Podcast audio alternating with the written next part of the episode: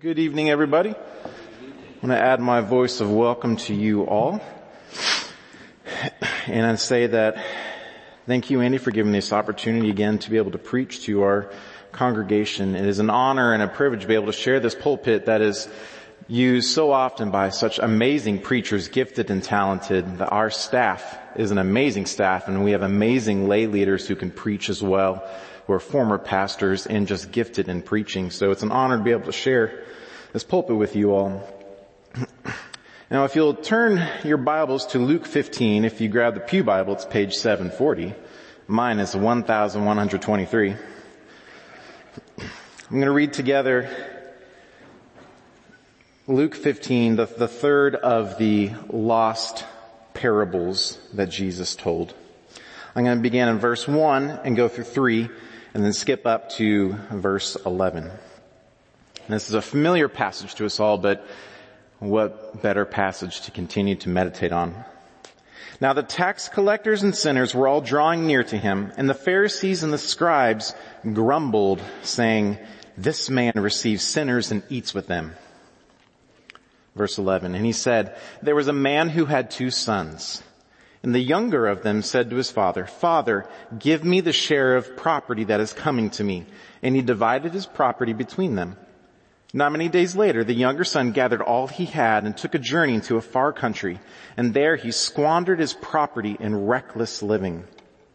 And when he had spent everything, a severe famine arose in that country and he began to be in need.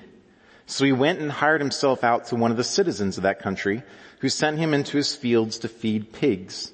And he was longing to be fed with the pods that the pigs ate, and no one gave him anything. But when he came to himself, he said, how many of my father's hired servants have more than enough bread, but I perish here with hunger? I will arise and go to my father and I will say to him, Father, I have sinned against heaven and before you. I am no longer worthy to be called your son. Treat me as one of your hired servants. And he rose and came to his father. And while he was still a long way off, his father saw him and felt compassion and ran and embraced him and kissed him. And the son said to him, Father, I have sinned against heaven and before you. I am no longer worthy to be called your son. But the father said, But the father said to his servants, bring quickly the best robe and put it on him and put a ring on his hand and shoes on his feet and the fattened calf and kill it and let us eat and celebrate. For this is my son who is dead and is alive again. He was lost and is found. And they began to celebrate. Now the older son was in the field, and as he came and drew near to the house, he heard music and dancing. Must have been a Baptist. And he called one of the servants and asked what these things meant. And he said to him, your brother has come and your father has killed the fattened calf because he has received him back safe and sound. But he was angry and refused to go in. His father came out and entreated him. And he answered his father, look, these many years I have served you and I have never disobeyed your command. Yet you never gave me a young goat that I might celebrate with my friends. But when this son of yours came who has devoured your property with prostitutes, you killed the fattened calf for him? And he said to him, son, you are always with me and all that is mine is yours. It was fitting to celebrate and be glad for this brother was dead and is alive. He was lost and is found. May God bless the reading of his word. I'm going to try something a little different. I'm going to try reading from my iPad tonight. I'm going a little tech savvy on you guys. Saving trees. So this passage is a familiar passage to really most of us in this room. I, I look out and I, I know who's here and these people who know our Bibles well, right? And we call this parable what? The parable of the prodigal son. And when we say that, we're meaning the younger son, right? But if, if we just focus on the younger son, we, we miss some of the depth that's within this parable. It's probably more fitting to call this the parable of the prodigals, plural, and include all of the characters in this story as being prodigal. Now, before we get into what that means, first I, I want to talk about this parable is special because lot, lot, there's lots of good stories out there. My, my, uh, I, I married into an amazing family and I don't have a, I, before I got married, I didn't have a grandfather anymore. My grandfathers passed away, but I have a grandfather now. And he is amazing. And he loves to tell stories. And I hear the same story over and over again. But I love those stories, especially the ones about my amazing father-in-law and his broken leg whenever he was younger. Those are some amazing stories. He was an aggressive football player. Um, that's another story. That's, that's some good stuff there. But, but stories that he tells, there's stories with wi- and wisdom that my grandfather has that speak truth. And they're good things to live by. Here we have a parable, not to demean my grandfather, he's amazing, but this is from God himself. God himself is telling us a story about absolute truth, about who God is, who we are in relation to him, and what it means and looks like to be a Christ follower.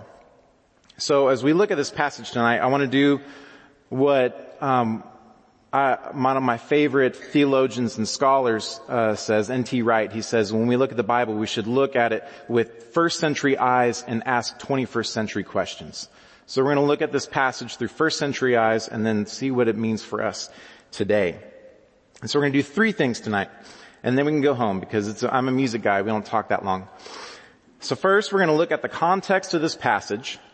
And secondly, we're going to look at the characters in this story. And then lastly, we're going to ask and see who the characters are today. We're going to do a little translation for today. So first, the context. And I'm going to get into the more the historical context of the story itself when we get into the characters. But I first want to talk about the context when this happens. It's important to know when Jesus is saying this, where he's saying it, who he's saying it to, and when he has said this. Now, and at this point in his life and ministry, uh, this particular story, he tells it on the day of the Sabbath, when, if you turn back to uh, chapter 14, he's at a, a feast, a party, a dinner party held by one of the, the Pharisees, religious leaders, um, one of the head honchos, and he's invited Jesus and his head honcho Pharisee friends, and they're having a dinner party together on the Sabbath and Jesus heals a person, which you know they just love when he does that on the Sabbath. They just love it.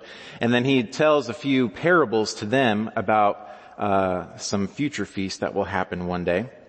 But then he also talks about the cost of discipleship. At the end of uh, chapter 14, you see that he says in verse 33, so therefore any one of you who does not renounce all that he has cannot be my disciple. And that sets up verse 15. Because whenever he's doing this and teaching and telling his stories, Jesus just attracted people. So originally what was a group of the religious elite around Jesus as he's talking now is a great crowd of people and that included sinners. And so the sinners, the tax collectors, the prostitutes, I mean everybody, you name it, that weren't the religious elite were gathering around because Jesus was talking and they were captured by him. And so that sets up verse 1 in chapter 15.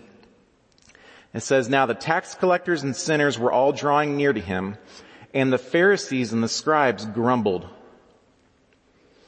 So get this picture in your mind. When the, Jesus tells the story of the prodigals, it's after he has had dinner with these religious leaders and these lawyers and scribes, now a big group of sinners have come and hung around him and now he's talking to all of them. And when he hears the grumbling of the religious elite, that's when he goes into the story. And so he tells these three stories of the parable of the lost sheep, the lost coin, and the prodigals. He's talking to the sinners, but really he's talking to the religious elite in the back who were grumbling back there. And so Jesus is not taking a side, but he's, he's just being Jesus and he's speaking truth to everyone in the room. And so he's speaking a wonderful sermon to these people who know that they need God. That's why they're there. And he's telling them, God loves you through these stories. And it's amazing. That's, that's the typical story that we get out of the prodigal son. And it's an amazing message. It is. I'm not going to diminish that. And so he's preaching that message to them. But really in the back and the way that he's undercutting things in these stories, he's talking to the people in the back who are grumbling. And the message here in these three passages, these three parables are for them. Um, is there anybody here a fan of Lord of the Rings? There's a couple hands. Wonderful, wonderful trilogy uh, of books. I, I'm a nerd, and so I read all three books before I saw the movies, and then I saw the movies, and then I read the books more. Um, really wonderful, wonderful Christian allegory throughout um, that Tolkien writes. But he, there's a character in the second book slash second movie, Two Towers, which is the best of the movies and not the best of the books. Um, and there's a character, a giant tree named Treebeard. And the hobbits, they ask Treebeard, whose side are you on? And Treebeard answers, I am not altogether on anybody's side because nobody's altogether on my side. There are some things, of course, whose side I'm altogether not on. So like Treebeard, Jesus isn't taking sides because nobody in this crowd is altogether on his side. But there are some things that he's altogether not on the side of. And that is the behavior and the attitude of the religious elite. So this is the kind of the context setting up of what Jesus then says and when he tells this parable. You have three groups. You have the sinners, and you have the religious elite, and then there's Jesus and his disciples that are not taking part in the sides between the two of them. But the message is for all of them. And so now, characters in the story. We have three main characters. We have the father, we have the older son, and we have the younger son. And all are prodigals. And what I mean by that is prodigal uh, we usually use it to mean as someone who wanders off in, in life and, and goes away for a while or lives a, a sinful life and then comes back. But a prodigal means, what the word prodigal means, is to spend recklessly, to spend till you have nothing left. And we all know that. I think everybody in here is married, so, um, only a few people got that joke. That's why Gary tells the jokes.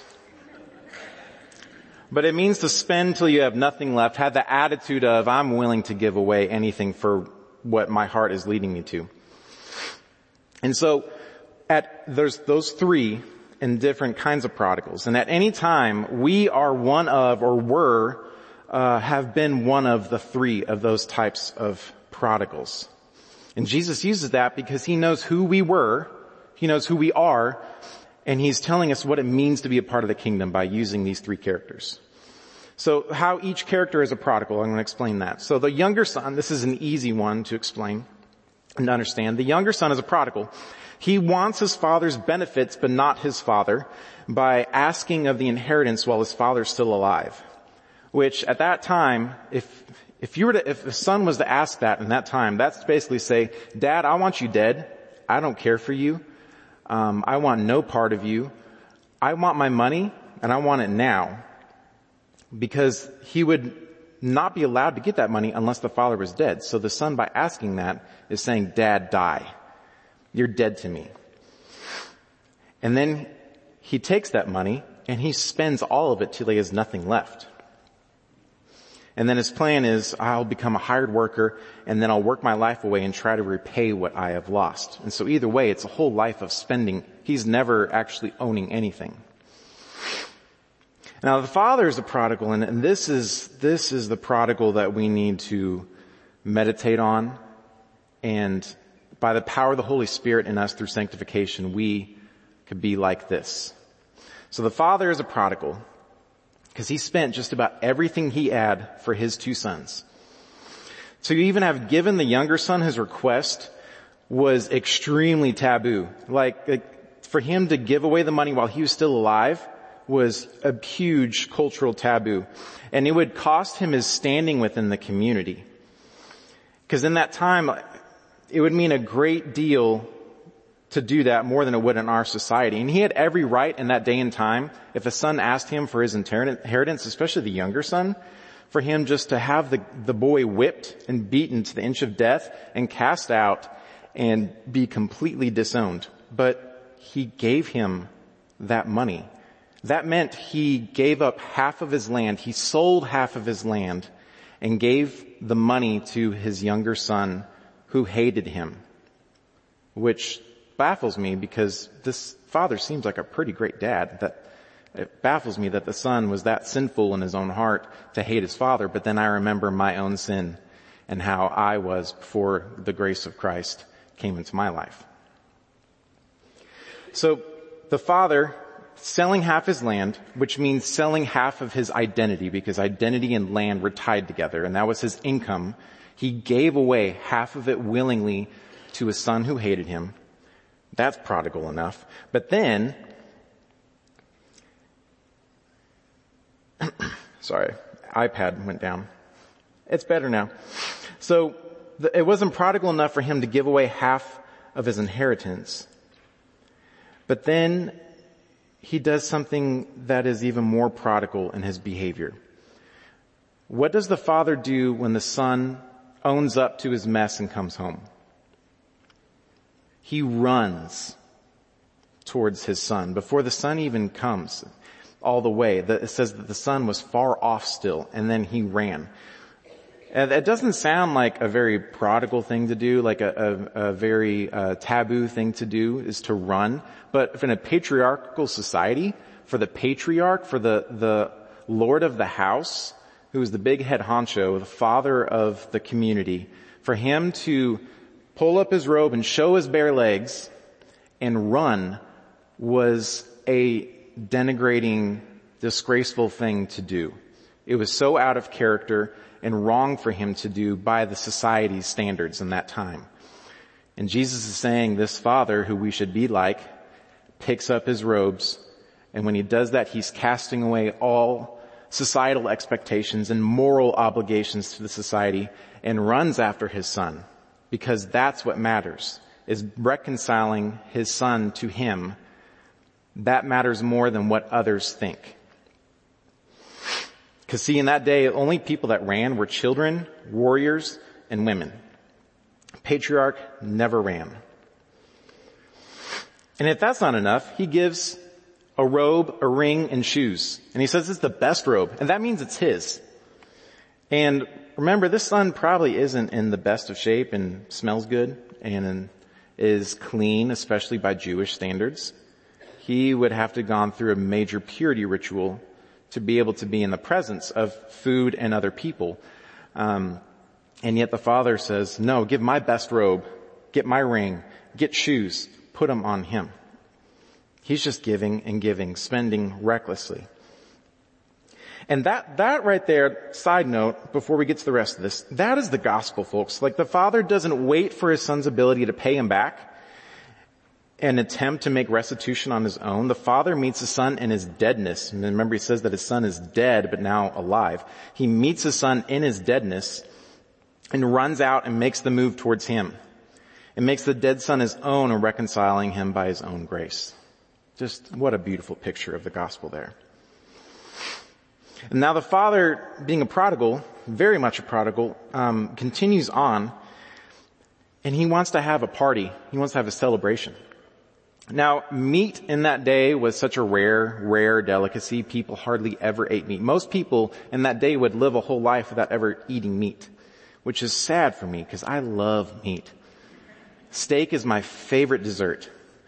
Um, but to have the fattened calf meat, that's absolutely a once in a lifetime thing that few people ever got to have. When people would have that kind of party, it was the whole community. So when, when the father sees his son, he casts aside all of his societal obligations, and then he wants to have the whole community come together. And so now he's got to put on a party. And I didn't pay for our wedding, but I know it was cost a lot. Now imagine a party for the whole community, not just a number of people to come together. This father is spending. He's spending everything. And then to further solidify that he cares nothing for societal norms and cultural moral expectations, he leaves the party once it started to plead with the younger son. And that was an insulting thing to do. The Lord of the house does not leave the party to go outside of it and try to beg someone to come in, especially his older son who's supposed to be loyal, who's supposed to be doing whatever he says. And so he steps off of his throne, so to speak, and begs and pleads with that older son, come into the party. He had every right at that point to also beat that son and cast him out.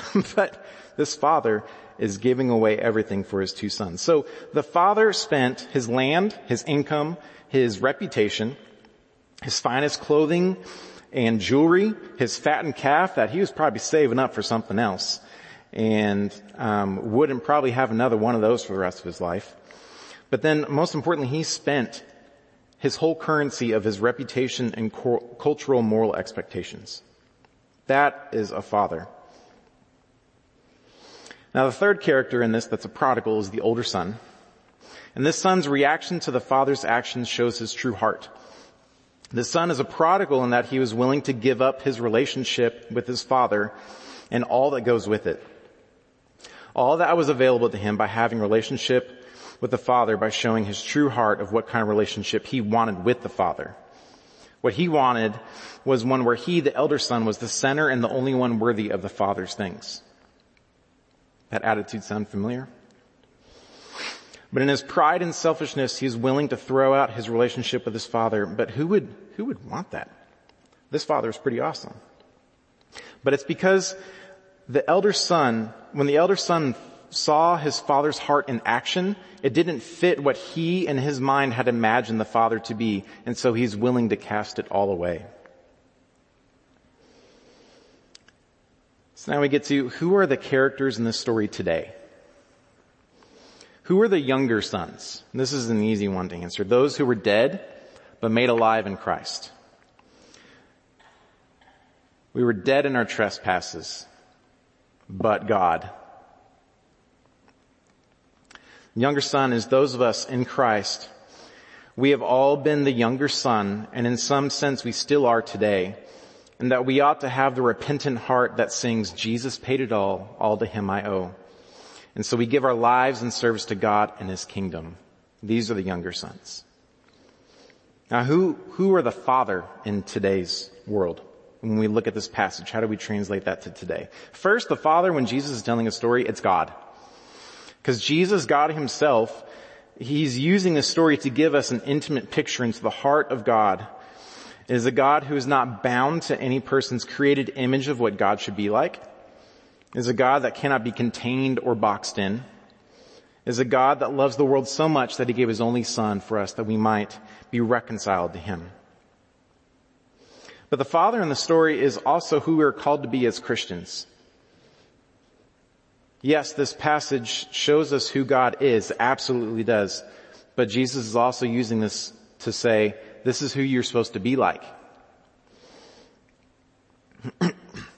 if we're Christians, little Christ, as the word means, and if we're made one with Christ and co-heirs with Him, then we're called to be the Father in this story. Jesus had just, remember, just said in chapter 14, right before he got to this, of what it means to be a follower of Him. It sounds a lot like a prodigal. So therefore, any one of you who does not renounce all that he has cannot be my disciple. But what does it look like for us to be this prodigal father? I say it's these three things. We must be willing to forsake all this world has to offer and hold dear and to give unselfishly to God and His kingdom and His mission for all people to come to know Him for His glory and to love others with the kind of love shown in this passage, the love that God has showed us. And thirdly, who are the elder sons today? They are those who self-righteously think they are in perfect standing with God. They're the ones who act as gatekeepers to their version of God's kingdom and who show partiality. And let me say that it is an absolute sin to show partiality and there's no explanation needed. Elder sons are the ones who create God in their own image, a God who loves who and what they love and hates who and what they hate. Elder sons are the ones who claim to be of God, and maybe they are, but do not know or remember God's heart that he has shown even to them time and time again. And the elder sons are the ones who honor God with their lips, but do not give all their being to follow God and love others as he has loved us. So what now? What do we do with this? Eh, I love that Jesus doesn't resolve the story. It just ends with his explanation the father's explanation to the older son of what the party is about and invites him in. But it doesn't say if the older son comes into the party. It doesn't say what the younger son does after that party. It doesn't say what the father continues to be like in the midst of a community that probably thinks he's just wacko at this point. he leaves it unresolved because he's letting the listeners decide what they were going to do. He uses this story to plead and beg to the older sons in the back of the room while also sharing a message of hope to the group of sinners in front of him. And he uses this story to then speak to each and every one of us to let us decide what we're going to do. What kind of prodigal we're going to be. Because we're going to either be one of three. And so tonight, if you're a younger son coming home to the father, the father's arms are open wide. So just come home. And Andy or a member of our staff will be here to pray with you. If tonight the Holy Spirit is showing you that you're an elder son, lay down your pride, your tendency to create God in your own image and repent of your sin and come back into the party. And may we all exult in Christ who gives us this parable and speaks to us by this parable as he pierces our heart with his grace and love. And may we glorify him by being more like the prodigal father and run after those who need him, whatever it takes. And to God be the glory forever. Amen. Matt, th- Matt, thank you. Wow. My hand is tired because I, I think I scripted the entire sermon. There wasn't anything I wanted to leave out. Thank you, brother. That was awesome. We appreciate it. The, the invitation exactly, is exactly what Matt said. You're that younger son, that prodigal's wandered far away, come home tonight. Older son, lay down your pride. Our call is to be like the father. Whatever God's saying to your heart, as brother Gary leads us, you come as we stand and sing together.